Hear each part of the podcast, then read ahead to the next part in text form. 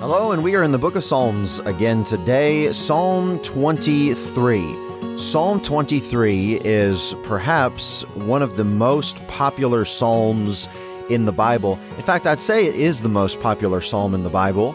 Maybe the second most popular passage in the Bible, second maybe to John 3:16.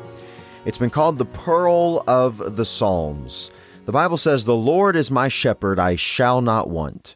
He maketh me to lie down in green pastures; he leadeth me beside the still waters. He restoreth my soul. He leadeth me in the paths of righteousness for his name's sake.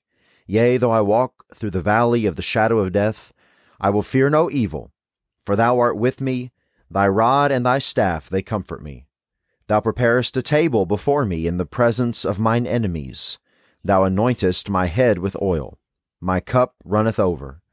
Surely goodness and mercy shall follow me all the days of my life, and I will dwell in the house of the Lord forever. Life is filled with tough times. We have a lot to be thankful for, and we praise God for every single day. But if we're honest at the same time, sometimes it seems like one thing after another, doesn't it? Another battle, another struggle, another decision, another temptation, another sickness. Someone said once, be nice to everyone because everyone's going through a tough time. And that's true. So thank the good Lord that He wants to be our shepherd through this life. He is our shepherd. I want you to see the scene here when it says, The Lord is my shepherd. There's no specific event mentioned as the occasion for this psalm, no special battle. The heading simply reads, A Psalm of David.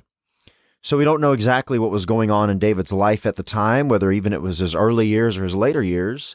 It seems like someone who has some experience under his belt, who has proved God and is looking back and is saying, I shall not want. Surely goodness and mercy shall follow me all the days of my life.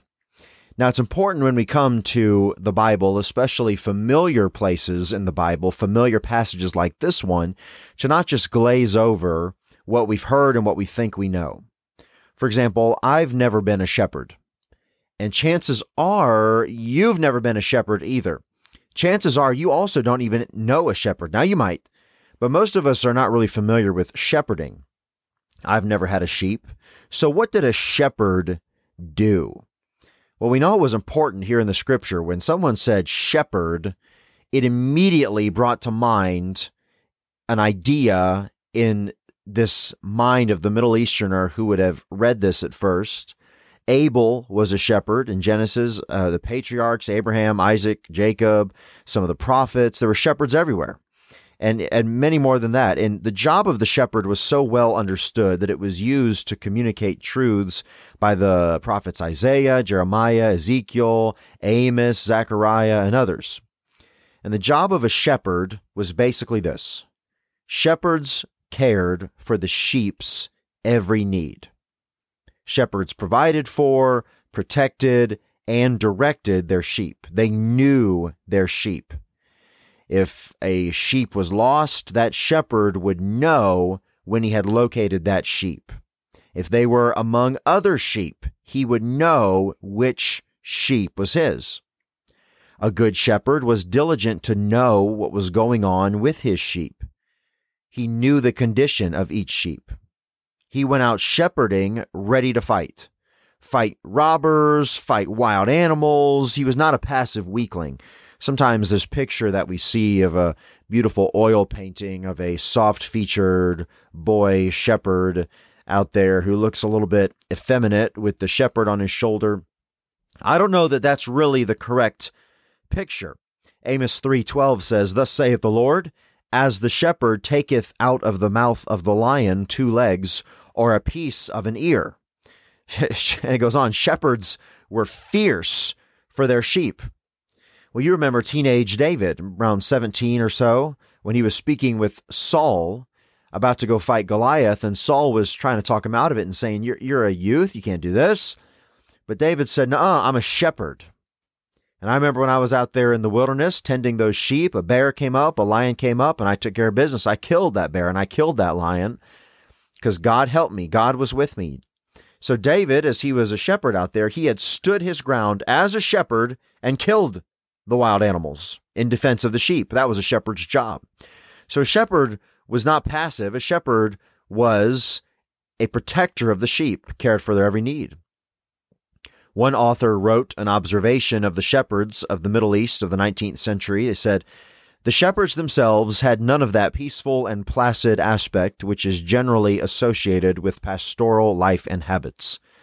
They looked more like warriors marching to the battlefield, a long gun slung from the shoulder, a dagger and heavy pistols in the belt, a light battle axe or iron headed club in the hand. Such were the equipments, and their fierce flashing eyes and scowling countenances showed but too plainly that they were prepared to use their weapons at any moment. That was an account from about the 1940s. And so shepherds provided for, protected, and directed their sheep. Now, why is that? Because a sheep was helpless without their shepherd. Maybe you've had sheep, maybe not, but many of us have experienced tending young children you've had a newborn baby in the house, or maybe you're a grandparent and you've recently had a newborn baby you've had to deal with. Maybe you're a younger person, you've had a sibling that you've had to deal with. Well, infants are totally dependent. They can't go to the restroom by themselves. They can't change their clothes. They need a diaper change, to eat a drink. They can't do that. And sheep are similar in that they are dependent upon the shepherd. Imagine having a flock of toddlers to take care of. Ho Rough.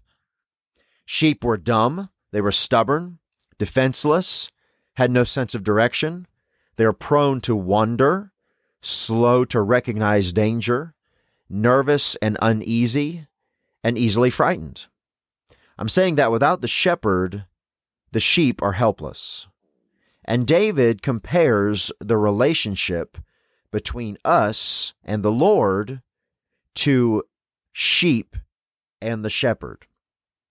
But in verse number one, the Lord is my shepherd, I shall not want.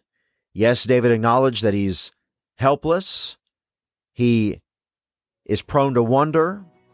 He's got a lot of things that he doesn't understand, but the Lord is my shepherd. I shall not want. I have everything I need. Anything that I don't have, I know that the shepherd would give me if it was good for me. The Lord is my shepherd, I shall not want. This is a beautiful psalm. We'll be back in it again tomorrow. God bless you.